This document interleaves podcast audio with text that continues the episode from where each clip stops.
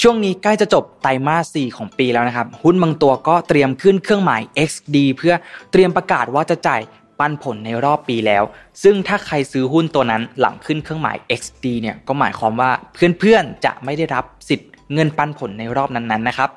แต่เอมันยังมีเครื่องหมายอีกมากมายเลย มันหมายความว่าอะไรกันบ้าง วันนี้ฉันจะมาแชร์ เครื่องหมายที่มักเจอบ่อย ๆ ให้ทุกคนเข้าใจกันแบบง่าย ๆ เลยครับ Mission to the Moon Invest Your Money Your Future เตรียมรับปรับแผนเรื่องการเงินการลงทุนเพื่อวันนี้และอนาคต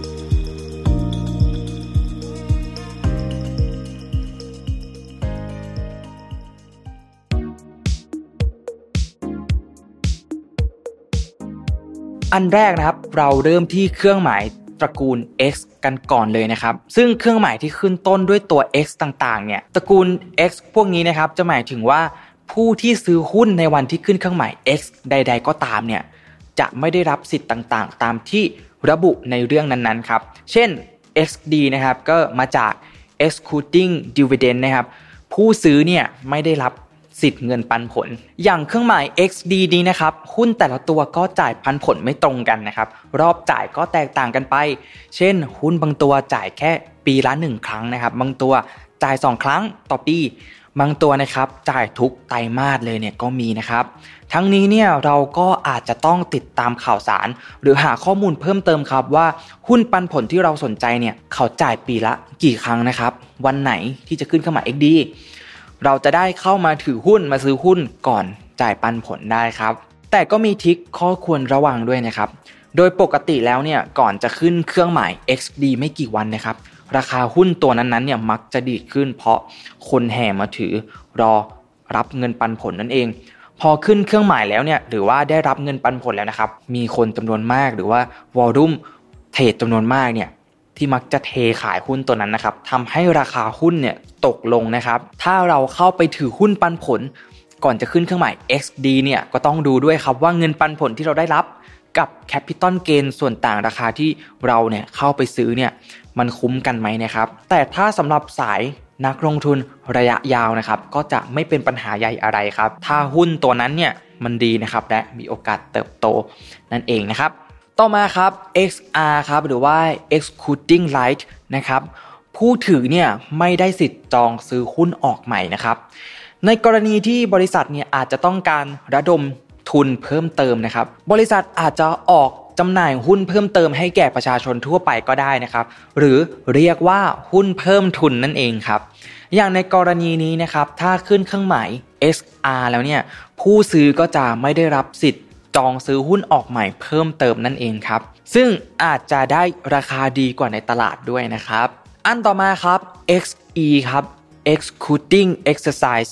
ผู้ซื้อเนี่ยไม่ได้สิทธิ์ในการนำตราสารสิทธิ์ ไปแปลงสภาพเป็นหุ้นอ้างอิงนะครับ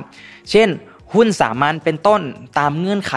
ระยะเวลาและ ราคาที่ระบุไว้นะครับ ตัวอย่างตราสารที่ให้สิทธิ์ในการแปลงสภาพนะครับ ได้แก่ใบสำคัญแสดงสิทธิ์ในการซื้อหลักทรัพย์นะครับหรือว่า warrant หุ้นกู้แปลงสภาพนะครับหรือว่า convertible debenture นั่นเองนะครับและใบแสดงสิทธิ์ในผลประโยชน์ที่เกิดจากหลักทรัพย์อ้างอิงนะครับหรือว่า DR นะครับเป็นต้นสำหรับการแปลงสภาพเป็นหุ้นอ้างอิงนั้นนะครับผู้ถือหุ้นสามารถเลือกที่จะใช้สิทธิ์แปลงสภาพหรือไม่ก็ได้นะครับ การออกตราสารประเภทนี้เนี่ยมีผลดีทั้งบริษัทผู้ออกหลักทรัพย์ และผู้ลงทุน คือผู้ลงทุนเนี่ยสามารถที่จะพิจารณาจังหวะ และโอกาสที่จะแปลงสภาพตราสารของตนเองเนี่ยไปเป็นหุ้นสามัญ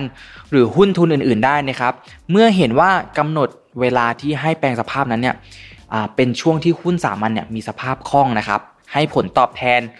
เป็นที่น่าพอใจ ส่วนบริษัทผู้ออกหลักทรัพย์เองเนี่ยก็ไม่ต้องเสี่ยงต่อการที่หุ้นของตนเองเนี่ยจะจำหน่ายไม่หมดนะครับถึงแม้ว่าหุ้นทุน เช่นหุ้นสามัญของบริษัทเนี่ยจะไม่ได้รับความนิยมในช่วงนั้นก็ตามครับอันต่อมาครับ XM ครับ Executing Meetings นะครับ ผู้ซื้อเนี่ยไม่มีสิทธิ์เข้าประชุมผู้ถือหุ้นครับ โดยปกติแล้วทุกปีเนี่ยหรือว่าอาจจะเป็นไตรมาสหรือเป็นวาระสำคัญก็ได้นะครับ ทางบริษัทเนี่ย อาจจะจัดประชุมผู้ถือหุ้นนะครับ เพื่อชี้แจงแผนการดำเนินงาน หรือว่าประกาศผลกำไรขาดทุนนะครับโหวตเลือกผู้บริหารเป็นต้นนะครับเขาก็มักจะมีการจัดประชุม ซึ่งถ้าใครซื้อหุ้นหลังขึ้นเครื่องหมาย XM แล้วเนี่ยก็จะไม่ได้รับสิทธิ์เข้าประชุมนั่นเองครับ ก็อาจจะพลาดโอกาสในการรับรู้ข้อมูลก่อนใครๆนะครับ อันต่อมาครับ XA ครับ Excluding All นะครับ หมายความว่าผู้ซื้อเนี่ยไม่ได้สิทธิ์ทุกประเภทที่บริษัทประกาศให้ในคราวนั้นนะครับ โอเคครับ นี่ก็เป็นตัวอย่างเบื้องต้นของตระกูล X นะครับ ต่อไปเนี่ยเราไปดูตระกูล T กันบ้างครับ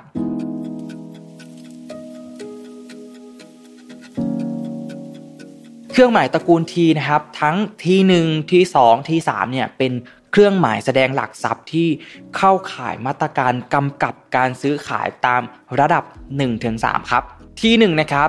Trading Alert Level 1 เนี่ย ก็คือ Cash Balance ที่ 2 Trading Alert Level 2 นะครับ ก็คือห้ามคำนวณวงเงินซื้อขายและ Cash Balance ที่ 3 นะครับ ห้าม Net Settlement ห้ามคำนวณวงเงินซื้อขายและ Cash Balance Cash Balance หมายความว่านักลงทุนเนี่ยต้อง ซื้อหลักทรัพย์ด้วยบัญชี cash balance เท่านั้นนะครับ โดยวางเงินสดไว้กับโบรกเกอร์เต็มจำนวนก่อนซื้อหลักทรัพย์นั่นเองครับ 2 นะครับห้ามคำนวณวงเงินซื้อขาย หมายความว่าห้ามโบรกเกอร์เนี่ยใช้หลักทรัพย์ เป็นหลักประกันในการคำนวณวงเงินซื้อขายหลักทรัพย์ในทุกประเภทบัญชีนั่นเองครับ อันที่3นะครับ ห้าม net settlement นะครับหมายความว่าห้ามโบรกเกอร์เนี่ยหักกบราคาค่าซื้อกับราคาค่าขายหลักทรัพย์เดียวกันในวันเดียวกันนะครับก็คือซื้อและขายหลักทรัพย์เดียวกันในวันเดียวกันเนี่ยค่าขายคืนเป็นวงเงินในวันทำการถัดไปนั่นเองนะครับและกลุ่มสุดท้ายนะครับเป็นการห้ามหรือเตือนให้นักลงทุนเนี่ยระวังในประเด็นต่างๆครับ เช่น อันแรกนะครับ H ครับหรือว่า trading halt การห้ามซื้อขายหลักทรัพย์ชั่วคราวนะครับ อาจเพราะมีข่าวที่ส่งผลกระทบต่อราคาหุ้นนะครับ แต่บริษัทเนี่ยยังไม่ได้แจ้งข้อมูล หรืออยู่ระหว่างรอเปิดเผยข้อมูล หรือมีเหตุอื่นนะครับที่อาจกระทบต่อการซื้อขายอย่างร้ายแรงนะครับอันต่อมาครับ SP ครับหรือว่า Trading Suspension นะครับการห้ามซื้อขายหลักทรัพย์ชั่วคราว เมื่อเกิดเหตุการณ์เช่นเดียวกับการขึ้นเครื่องหมาย H นะครับแต่บริษัทเนี่ยยังไม่สามารถชี้แจง หรือเปิดเผยข้อมูลต่อตลาดหลักทรัพย์ได้ หรืออาจฝ่าฝืนละเลยไม่ปฏิบัติตามกฎหมายนะครับรวมทั้งไม่ส่งงบการเงินให้ภายในเวลาที่กำหนดด้วยนะครับ อันต่อมาครับ NP ครับหรือว่า Notice Pending นะครับบริษัทมีข้อมูลที่ต้องการรายงาน และตลาดหลักทรัพย์อยู่ระหว่างรอข้อมูลจากบริษัทนะครับ อันต่อมาครับ NR ครับหรือว่า Notice Received ตลาดหลักทรัพย์เนี่ยได้รับการชี้แจงข้อมูลจากบริษัทแล้วนั่นเองนะครับ อันต่อมาครับ NC ครับหรือว่า Non Compliance นะครับบริษัทที่เข้าข่ายการถูกเพิกถอน ออกจากตลาดหลักทรัพย์นะครับ คืออันนี้เนี่ยต้องระวังให้ดีเลยนะครับ เกิดว่ามันขึ้นเครื่องหมายนี้ขึ้นมาเนี่ยไม่ควรที่จะเข้าไปลงทุนเลยนะครับ เพราะว่าหุ้นตัวนั้นเนี่ยมีสิทธิ์ที่จะออกจากตลาดเลย แล้วเงินที่เราเข้าไปซื้อหุ้นไว้เนี่ยอาจจะศูนย์เลยนะครับ และอันสุดท้ายนะครับ ST ครับหรือว่า stabilization นะครับหุ้นของบริษัทจดทะเบียนที่มีการ